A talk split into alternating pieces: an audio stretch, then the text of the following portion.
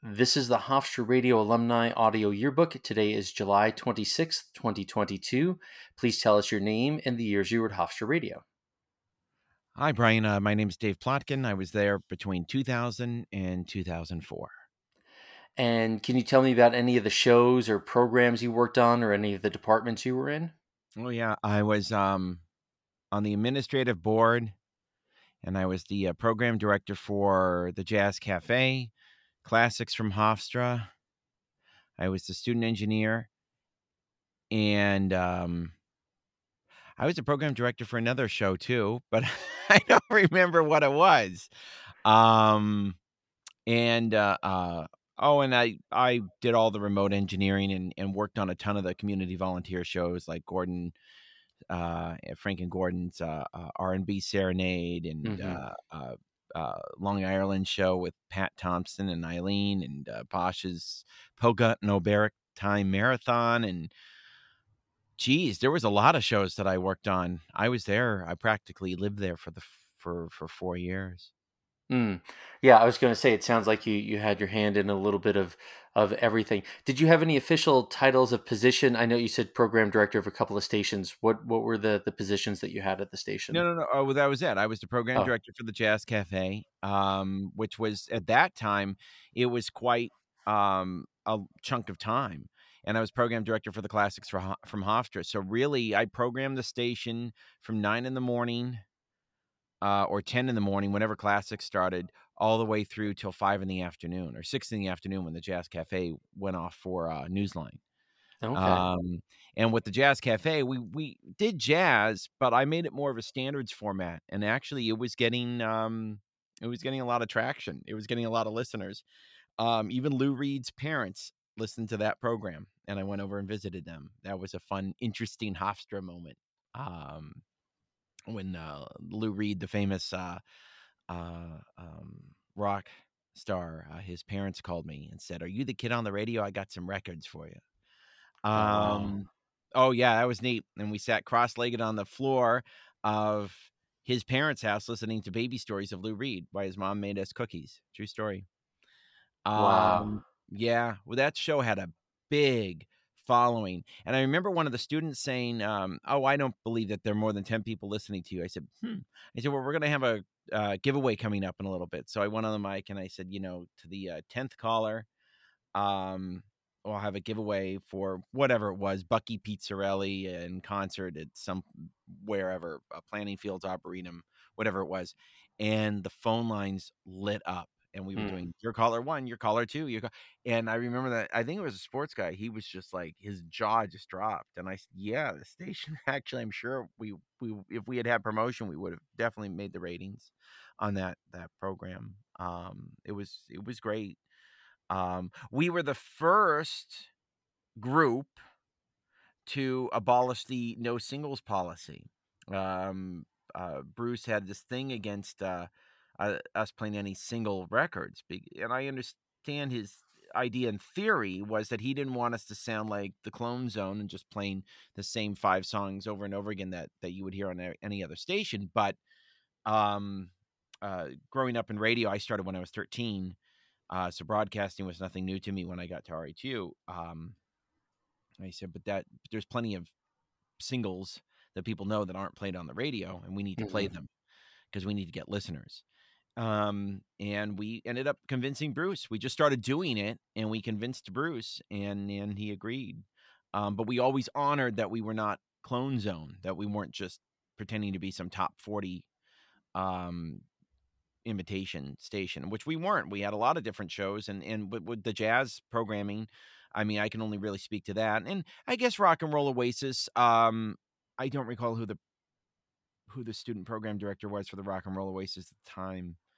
Um, but we even started playing a lot of singles on that, and it and all of a sudden the listeners started really responding well to it because you have to do that nice mix between singles and unfamiliar stuff, and that's what makes a, a, a cool, you know, familiar and unfamiliar is what makes a cool mix.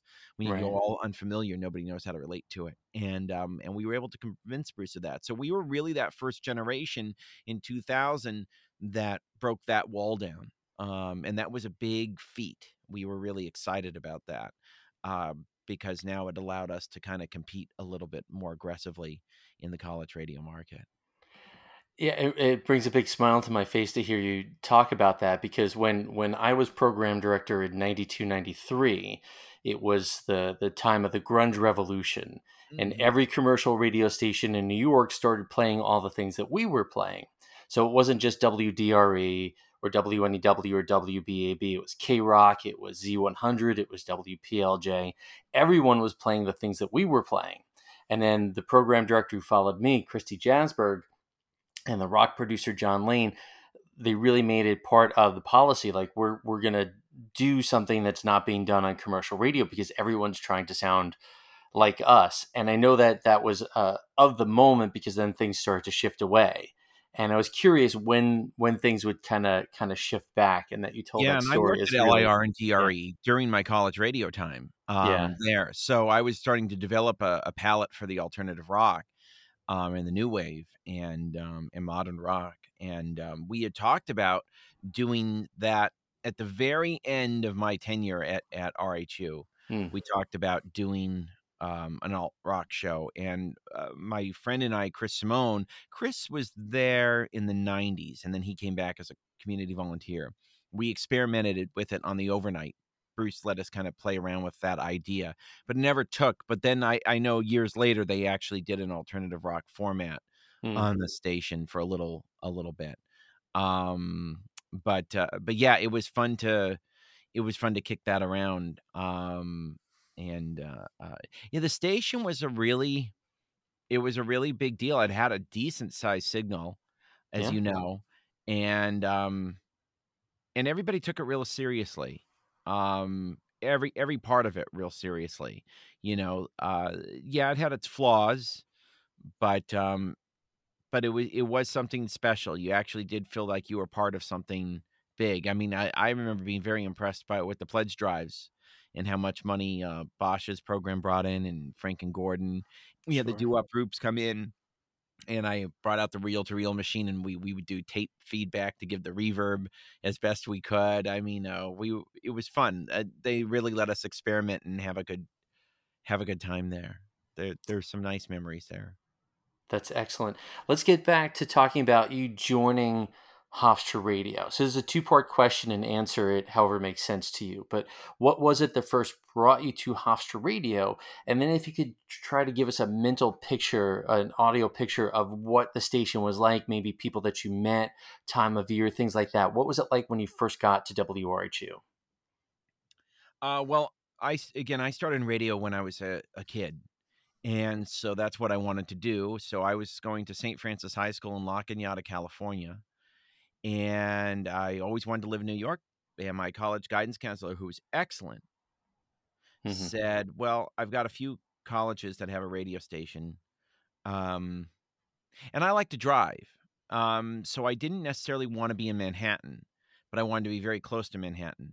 So we looked at a few different stations, um, a few different colleges around, you know, in Connecticut and um, in the city, and then we went to Hofstra, and um, I really loved the campus, and I was impressed with the radio operation, and so that's where I chose. And uh, my very first friend that I met there, we're still very close friends today. It was Danielle DeLillo, which I'm sure you've spoken to. Mm-hmm. Um, and um, uh, she was very welcoming to me, and we still laugh about that. Um, that we still we're still very close today. And um, I remember taking the training class. Um, and you know, when you're 18, you think you know it all. Um, but I, I kept my mouth shut. But there was stuff that I didn't know. Actually, the one thing that I really learned from Hofstra, if you really want to know that, mm-hmm. was nothing to do with radio. It was um, something that Bruce actually sat me down, and it's it's it's it's uh, advice that I still take to this day. He sat me down in uh well at the time it was called bits and bytes i don't know what it's called now although we had a mm-hmm. different name for it as you know. And he said david let them come to you.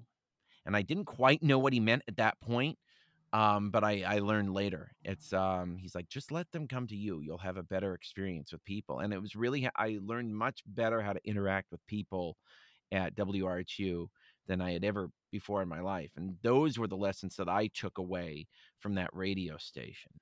Um, how to manage people better, how to um, how to uh, uh, uh, talk to people, how to how to better make friends, and a lot of that was was great guidance from Bruce that was very very valuable. Um, I know that's quite a, a little bit off the tangent to the second part of your question. Um, but what was the thing that I, I remember when I first got there? Mm-hmm. Um, well, I'll tell you, I have the original board in my living room. It's in a closet. We saved it thanks to Andy Gladding. They were going to throw it away. The board that you worked on, uh, mm-hmm. the Wheatstone. Uh, so that was saved. I remember that. I remember seeing the original studio, and I wish I had taken a picture of like the whole studio put together. Right. Um, but I didn't. But I think I do have a picture in an old brochure somewhere of that. I should try to find it. Um, I remember seeing the new studio being built. I remember thinking this is this is the real deal. This is a they have a lot of money here and they take it very very seriously, and that's that was really special to see that. That was the first thing that I that I took away. And I remember being nervous on my interview. Um, when they interviewed, I thought, God, if I don't get in, then what did I come here for? You know, I remember being very nervous about that. Um, hmm. uh, but no, it it all worked out. Um, that that was my first impressions. Hmm. It, it's yeah, it's remarkable that you traveled, you know, three thousand miles. You you moved across the country to come to this radio station, which which kind of brings me back to something that you said earlier. You said you started working in radio at thirteen, and this isn't really about Hofstra Radio. This is about you. What was it about radio, or what drew you in at first? Oh, I was always fascinated with radio. I loved it. Um, it was it was really interesting to me. So my parents, um, they uh, they would fall asleep, and at night I would stay up and I'd watch. You know, when I was five or six, Johnny Carson or the Late Late Show with Tom Snyder, mm-hmm. I would see the m- movies play on TV, and then the station would sign off. There's still a couple stations signed off at night, and I was always fascinated with broadcasting, and I loved radio, so I would listen to um, I really liked the oldie station. There was a little big band station called KGRB out of West Covina. Um, and the guy that ended up becoming my my mentor that taught me everything about radio, Lyman J, he I would listen to him when I was a kid. And he had the most beautiful voice and the in the way he would speak to people um, was just incredible. Uh, it was so intimate. And um, he was the one that taught me how to speak on the radio but he just had this way. I can't I can't explain it. I could send you an air check so you can mix it into this, um, so you could actually hear what he sounded like. He just had a way of speaking to the listener, and um, so I would air check. I used to have this thought that it won't always be like this. So I would air check off the radio, and I would air check Huggy Boy, who was on KRLA, an oldie station, and um, and Lyman, and a ton of different radio stations, and I was fascinated with it. Um, and I remember going in the 80s to see KNBC Channel 4 and seeing the automated uh, beta cart machines and with the robotic arm take the tapes out and put it in the play. It was just very neat to watch. And I thought, wow, this is like a really interesting industry. So it just I was always attracted to it. And I was I was just always loved the radio. I just like the the magic of it. I mean, it was a lot more special than I think um, you could argue um, it is now, unfortunately. There are some great stations. I'm fortunate to work with a great station that's still all live and local 24 7. Um, but um, on, a, on the whole, the industry certainly uh, uh, needs to ha- get revitalized a little bit. I think we can all agree um, in a way. But um, but I'm glad there's some people that are doing that um, because I think radio is such a beautiful medium. Um, it's just it's uh, there, there's so much to offer. So I saw that as a kid, and I wanted to to be part of that. Mm. Uh, that's really powerful. That I, have spoken to a number of people who love radio as as a medium, as, as we as we do. We're radio people. We're talking about these things, even though we're not at Hofstra Radio anymore, and some of us have had careers in it. So obviously, it's meaningful. But I want to get back to you starting at the station. You go through this interview, you're nervous, but you get accepted, and then you start training classes. So you've already got some experience, you've got some knowledge of radio. What's happening in those engineering and announcing classes? What did you learn, or or what uh, was uh, was new to you or reinforced at the you time? You need to ask Danielle what she said during my training class. Um, it was. I'm not going to repeat it. During the training class, you have to ask her.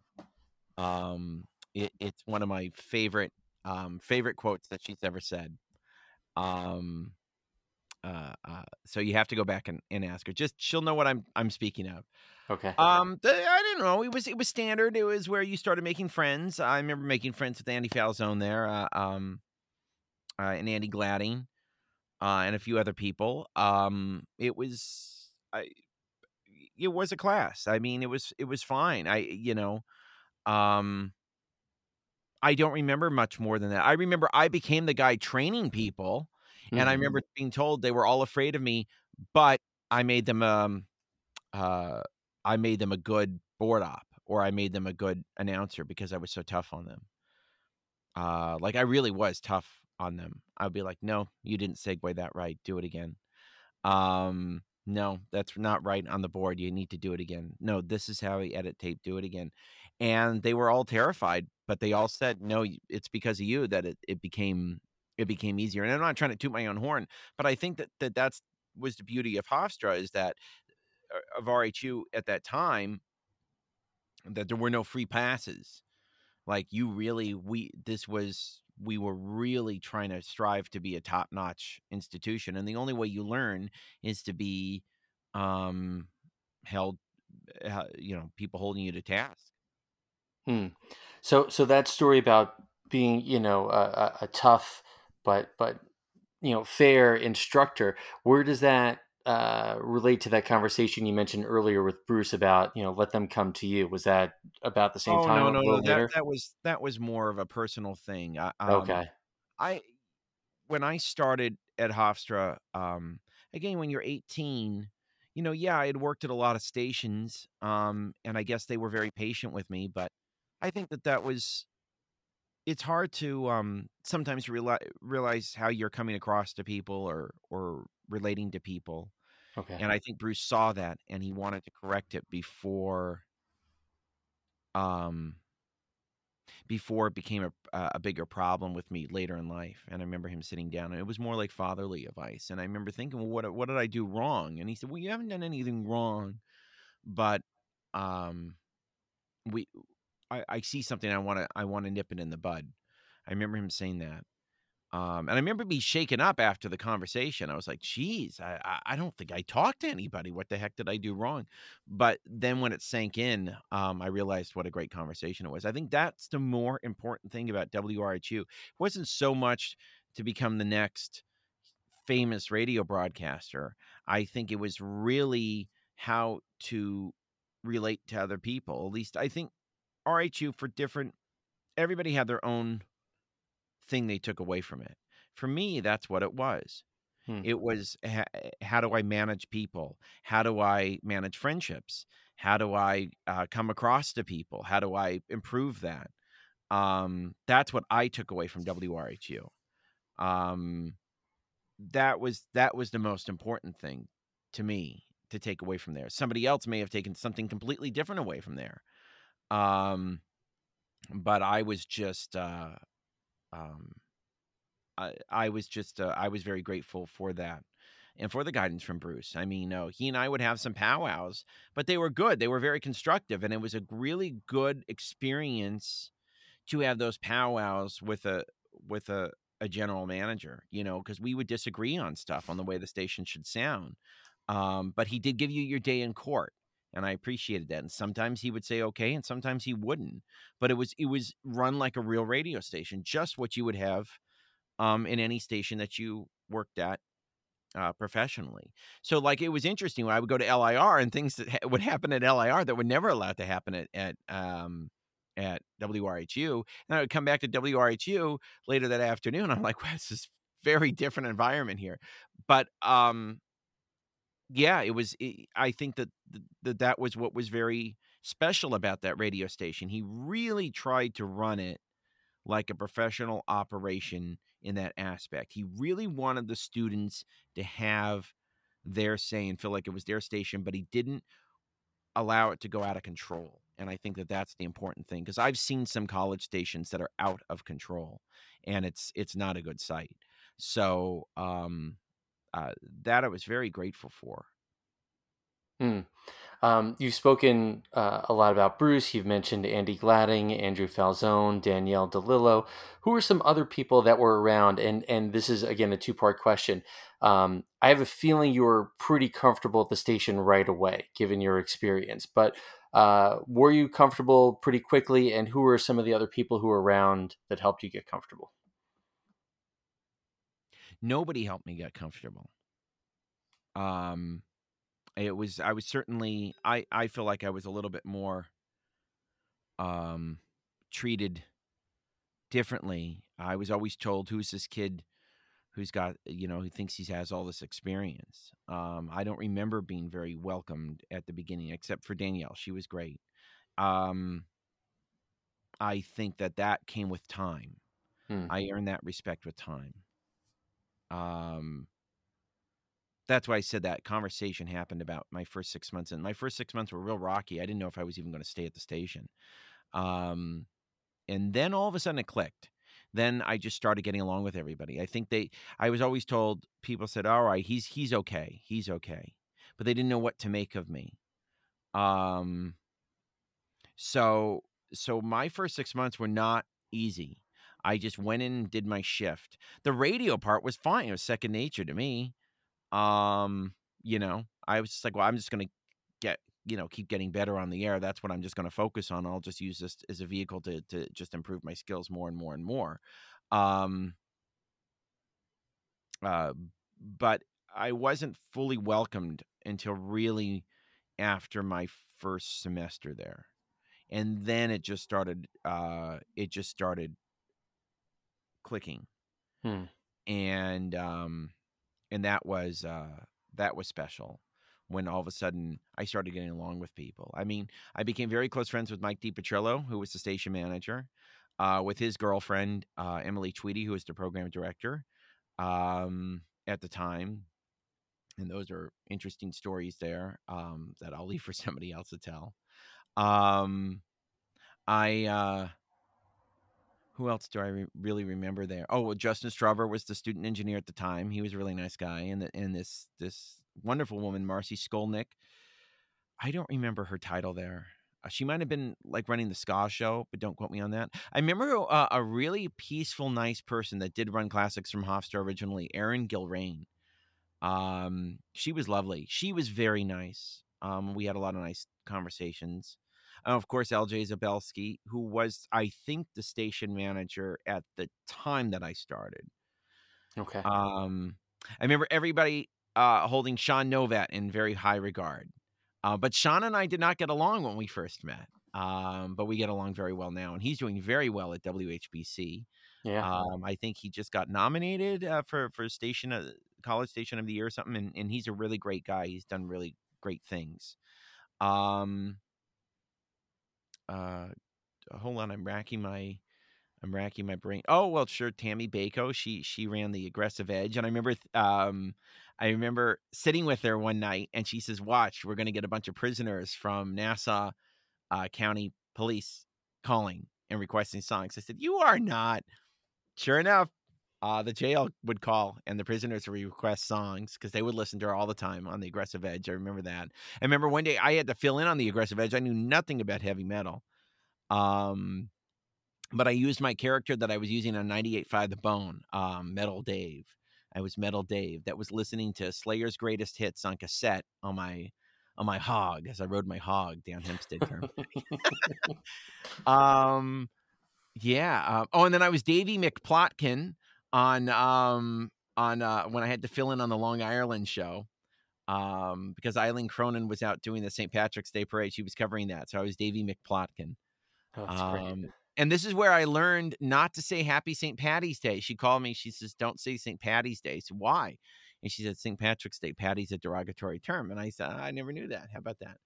Um, oh, I remember Nino and Rosa. Um, and and I, I I I wasn't paying attention while I was running the console for them, and he threw a card at my head. oh no. but it, uh, oh, very lovingly. It was very lovingly. Um, oh yeah. I mean, I, I I was a record collector of 78 RPM records, so I got along instantly with Gordon and Frank. Um, and uh, I remember there was a nice gentleman named Jerry Orbach. No, no, Jerry Urbach, not Jerry Orbach. Jerry Orbach was the actor. Jerry Urbach uh, with a U, and he was a really nice guy. And he taught me the lesson. Here's another lesson: don't talk back to a cop because uh, a cop had screamed at me because I was uh, I honked at him um, when I was cutting through Eisenhower Park because he almost ran me off the road. So I just honked, and I remember the cop rolling down his window, screaming at me, and I was really shaken up because you know you're 19 years old, and the cops screamed at you, and uh, Jerry said, "Don't ever yell at a cop." so there's another RHU lesson. Um, oh, of course, Professor Lisi, she was lovely.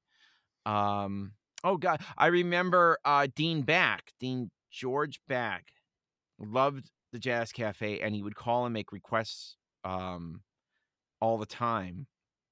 And I, I pissed Bruce off something awful because I guess I don't know if they didn't get along. I don't know what happened, but um, uh, Dean Back would call and he would say, "I want you to play Chet Baker for me." And when the mm-hmm. you know the dean calls, you do it. So I said, "Well, this one's for um, uh, the big boss upstairs." And boy, Bruce heard that, and I he was happened to be walking by the window, as he heard that through the speaker and he stopped he looked at me and then he came in and he lit me up. He said i'm the boss of the station not Dean i'm like it's just radio. I was making a radio thing so yeah i got yelled at for that. Um yeah oh man i mean there's a lot of people uh that that i remember i could go on i mean there's a lot of neat stories um, for certain. I remember testing the Marti, and uh, it was like one in the morning, and I was with Andy Gladding, and I think Andrew Falzone, and we ended up in Wyandanch, and I had a huge Crown Victoria, and now it had this big, this big um, uh, antenna on the car, so it looked like a police car, and um, and Wyandanch was very very gang um, related, at least it was then, and um, and people started shouting at the car because they thought we were cops or the feds or something. And I thought, uh oh, we're in a really bad situation. Let's get out of here. Um, yeah. And then, uh, of course, 9 11. Um, uh, that was tough being on the air all day with that.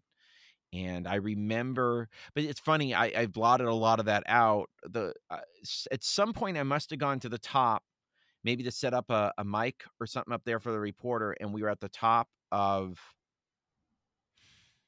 where's the transmitter? Is that Constitution Hall? Constitution, yeah. And um, one of the towers had fallen, and the TV was on in the background because you have the lounge there. But we, you could see the other tower off in the distance. And then um, I lost my bearings. I couldn't find it and then I heard on the TV that the second tower has fallen. So that was upsetting to see that, even from a distance. It was very upsetting to actually see it fall.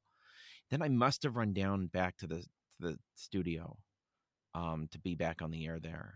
Um, but but I don't remember. I remember very little of that day. I remember I was in Professor Babbitt's class and, and waking up to see that a plane had hit the tower, and she had said. Um, she had kind of made light of the situation. I remember that, and she apologized to the class the next time we had class. But I remember thinking I have to get out of this class and um, and uh, I get to the radio station, which is exactly what I did. Um, and that's how important that station was, you know, to us. Um, that's that's something I talked to to Bruce Avery about recently. We we had another conversation, and we talked about there are these major events and so many of us it's not every person but a lot of us are programmed to something happens i need to get to the station. I need to be part of this i need to do what i can and it sounds like that was that was your impulse that day is i need to get to the station to be part of this to do my part yeah. in covering this. Yeah and and i haven't listened to that tape eh, since then um I don't remember who was on the air. I think Mike DiPetrillo was on the air. I think. I don't remember anymore. Um, mm. I remember a lot of stuff, but I just kind of blurred out that day. I remember going down. Well, this starts getting in the 9/11 thing, so I'll I'll I'll, I'll stop it there. But I remember going down. The I think we were able to get in there the day after with Mike. I went with Mike uh, down to Ground Zero. Maybe it was maybe it was a week after something. Like, it was probably more a week after. I think. Um, yeah, that was pretty upsetting, but we'll leave it there. Hmm. Um, Yeah, I mean, there was a lot that happened. That station was the center of a lot of people's universe. I mean, you could find me there on a Saturday doing music logs. I have, um, if you ever want to post all the pictures on the blog, I did a whole beautiful um, uh, tour of that station then um, with the old music office with my typewriter and um, and all the really like publicity shots of the studios and stuff. Um, and uh, yeah, there was a lot of there was a lot of neat stuff that we did there. It was it was really important, and it was neat when we would go out into the general public and people would say, "Oh, I listened to the station." I mean, it wasn't not listened to. Um, and that was really special too. It's taken a turn now. It's interesting to see a lot of people aren't interested in becoming disc jockeys anymore. They're they're much more interested in either news or or really more talking about themselves. So we were always taught, don't talk about yourself, talk about what's going on and talk about the music. Now it's completely different. It's talk about yourself. Um, which is which is really interesting. So so I find because I teach at a couple colleges um, on the side, and I find that the students are much more interested in almost hosting like their own podcast on the radio and talking about what's going on themselves and stuff. And I've heard from people that are at RHU now that people are interested in journalism and sports, but music does not seem to be an interest. Was back then music was a very big focus. So that was also very interesting to to see how it's kind of changed.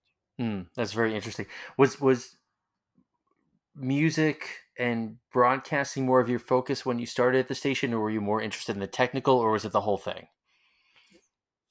Well, I was always interested in everything. I think the best broadcaster knows how to do everything. Um, so I was always interested in that. Um, I liked being on the air. Um, I always have, uh, but I, I knew I didn't want a career in being on the air. I, interestingly enough, my whole career is um, since then has been production. Even during then, at, at WLIR was production director um, during college. Um, but um, I always took a fascination with the engineering um, and I I do engineering on the side. Um, uh, but I always think that it's best to know everything uh, because that that gives you a full fundamental understanding of everything that goes into broadcasting and the business, and it makes you a better broadcaster. So I didn't have just one interest in one thing. I had, you know, do, do I think back at WRHU and what, what? Sure, do I wish I could have done stuff better? Absolutely.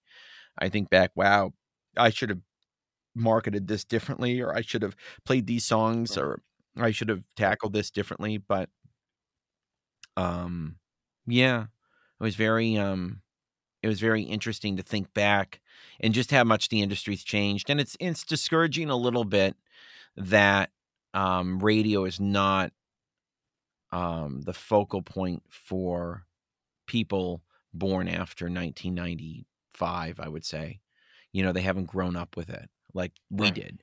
And i think they're missing out. And i think places like wrhu are, are a great vehicle to show people how special radio can be.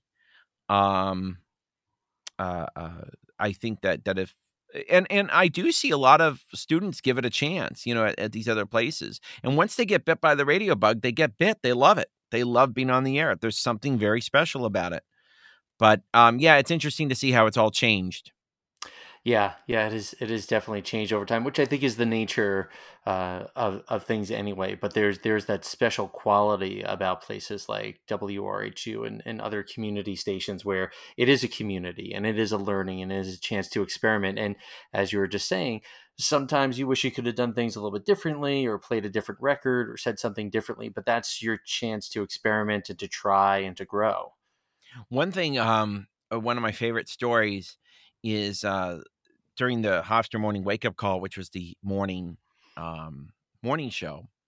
Um, I was on there, I think, guest hosting for one day, and usually they wouldn't get a whole lot of calls. But I brought up a law that was on the books still in LA where you can't play the hurdy gurdy, uh, which is this medieval instrument between 2 and 4 a.m. or something. I don't know, whatever the law was. And about eight people called, listeners, saying, Oh, my hurdy gurdy story is crazy, and and all of a sudden we started talking about the hurdy gurdy on the Hofstra Morning Week. and man, I remember when we got off, people were like, "Who would have thought the hurdy gurdy would have been such a hot topic?" Um, so it was really interesting to me what what sparked people's interests. I think it's a big mistake what people make um, today is they're like, "Oh, mass appeal, mass appeal." Um, wouldn't want to talk about the hurdy gurdy. A mass appeal wouldn't want. I don't believe that. First of all, there is no mass appeal in in certain ways anymore. Um, look at YouTube, right? Mm-hmm. Look at these specialized things on TikTok, YouTube, you name it, and how they have 35,000, 50,000 views or whatever. And that's just for the people that happen to stumble across that or find it. Um, I don't think there is a true mass appeal. Yes, there is, but um, but I think um, loyal appeal is much more important. I'd rather have 35,000 loyal listeners or loyal followers um, that want to talk about hurdy-gurdy than 1 million mass appeal that have you on in the background and aren't really paying attention. Um, and I think that that's also what's what's interesting about um, how things have changed um, is that with different vehicles like a YouTube or like um, a Twitter, Instagram, uh, uh, Facebook podcasts, whatever, um, we see how people really like to zero in on a specific talk, topic. I mean, look at Crime Con, right? It's all those are all crime podcasters. I don't think any of them are on the radio. And um, although I would argue podcasting is radio, it's just radio on demand. Um, right. But look at that. I mean, uh, uh, that's just specifically uh, crime. I'm sure there's comic uh, comic book podcast that people love too, and um, uh, you you know, are they huge mass appeal um shows? I don't know, but I think that that's that's the interesting thing and that's what was always the interesting thing about um i changed my opinion i had an opinion back at hofstra that we should have been one format during the week and then do specialty shows on the weekend why i'd still partly agree with that because that's what I do at, at the other college stations. Um, I, uh, um, I, I slightly think that the beauty of college radio also is to present different, unique shows um, uh, that that people can also download. I don't know if an appointment listening is is is there anymore, but different unique shows that you can't get anywhere else. I think Bruce was was right on that. You should present topics you can't get anywhere else, um, and ideas you can't get anywhere else. Uh, not so much the music that you can't get anywhere else. Um, and I, I, I think it would be neat to see more of that because um, Hofstra gave you a chance to do that, you know. And I wish I had a clearer thought of that then because there's so many interesting topics. Like I'll give you one one for for instance, I did a um and it wasn't for RHU, although I wish we had aired it on WRHU. It was a it was a ghost hunting um project that I did. And I actually caught a ghost on tape. No joke. What? Mm-hmm. At Raynham Hall in Oyster Bay, and it was ringing a bell. I did it with my friend Chris Simone. And ghost hunting, everything, you know, you turn on TV and there's 400 ghost hunter programs. You have to understand, then there was no ghost hunter programs. You didn't even know who ghost. I interviewed a Long Island ghost hunter and I remember asking the question, what's a ghost hunter? You know, I mean, I knew, but like, what is this? What's a, you know, the, it, so it was very um embryonic stages. It was like 2001. I think Ghost Hunters didn't come on the air until 2006 um, mm-hmm. when I was at. So that would have been a really cool program, and I kicked myself for not doing that on WRHU. Um, it would have been amazing because I was I was good at getting people to do interviews. Um, and and everybody wanted to talk about their ghost experiences. So you know, I that's what I mean by I think back. I'm like, oh, that's a real missed opportunity at that radio. We would have been one of the first on the air. I'm sure there was a ghost program somewhere, but in the area anyway, um, with a ghost hunter program, and nobody would have known what a ghost hunter was because it just wasn't. Except if you were really into that, it really wasn't common knowledge until until the TV show came out in in 2005 or six or whenever it was. So um that would have been really neat uh, to do that. And I know Bruce would have gone for that. um, because it was just a cool topic, especially on a college station. It just would have been really neat. Um, but Hofstra let you do that. Not all college stations let you do that. You can't just walk in and present something after a semester, you know, uh, at every station. So I, I think that was the real beauty of that too. That that is a real commonality in the interviews. I mean, I, I remember talking to Sue Zizza, and she walked in and said, "I want to produce a, a Christmas program," and then boom, she's hooked, and you know, she's involved in radio theater for the next you know, several decades, and other people walk in and say, "Well, can't we do this or can't we do that?" And whether it was Bruce Avery or Sue or Jeff Kraus, there's this consistent openness that you know, you have to sell the idea, you have to be passionate and knowledgeable and and have an idea, but uh, you can do those things, and it's it's nice to see that uh, that that spirit was there through your time, and and I think hopefully still to this day. One other thing we did was did, we did cross pollination of the shows. So mm-hmm. I would mm-hmm. have Frank and Gordon. Um, I think Frank. I don't think Gordon came in and did the show with me, but a couple times Frank came on uh, with me on the Jazz Cafe, and we did the roots of doo wop.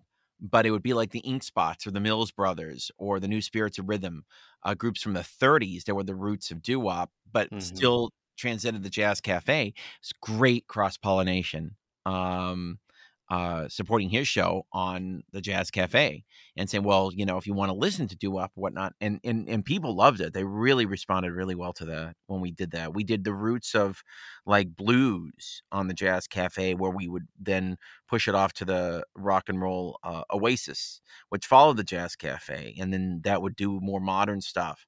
Um, yeah, that was really special to do that too. Um, we really liked cross pollinate because it because it, it, tied the station together.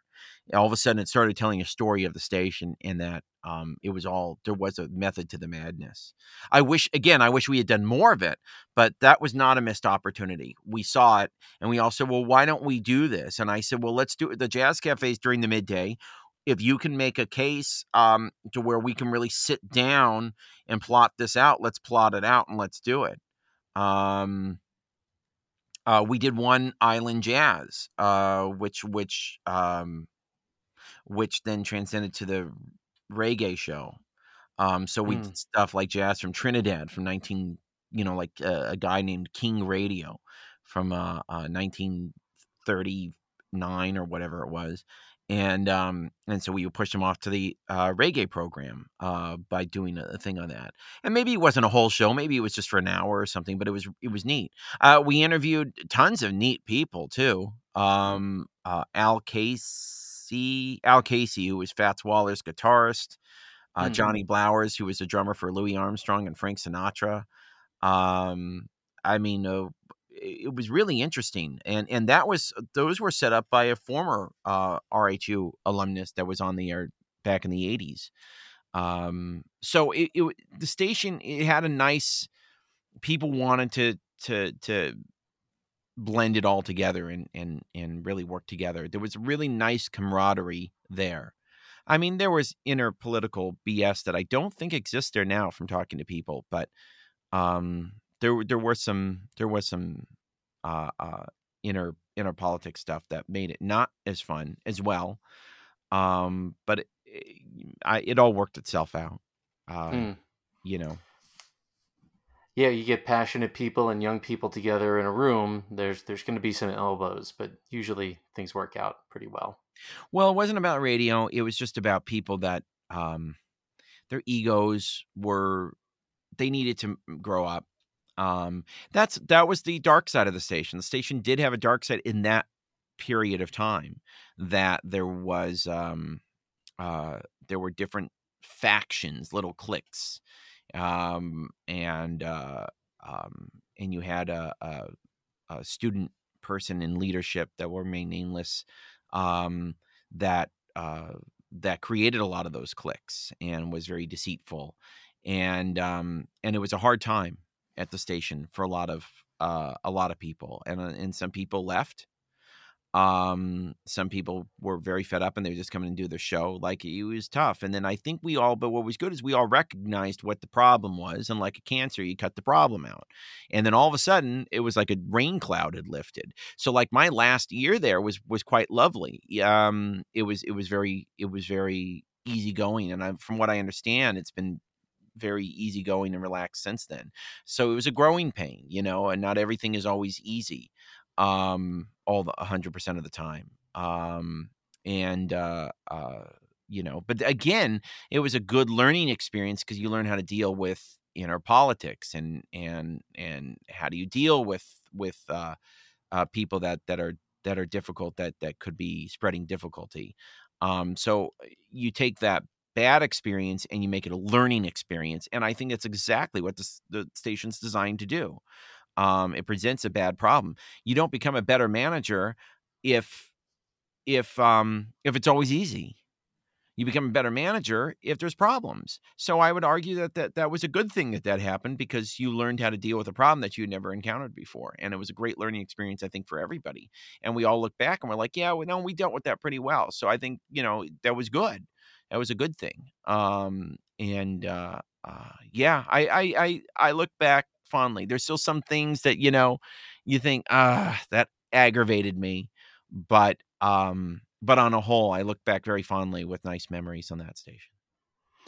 So, so obviously we, we have all these memories, and you have such a, a unique perspective, having experience before coming to Hofstra in radio, and really having an idea that that you wanted to be uh, in that that industry. But I'm going to ask you to go back at 17 years old, 18 years old. You make the decision to go to Hofstra, and either when you first get to the station or or getting started there, um, at that moment in time, what did you hope WRHU would mean to you in those early days at the station?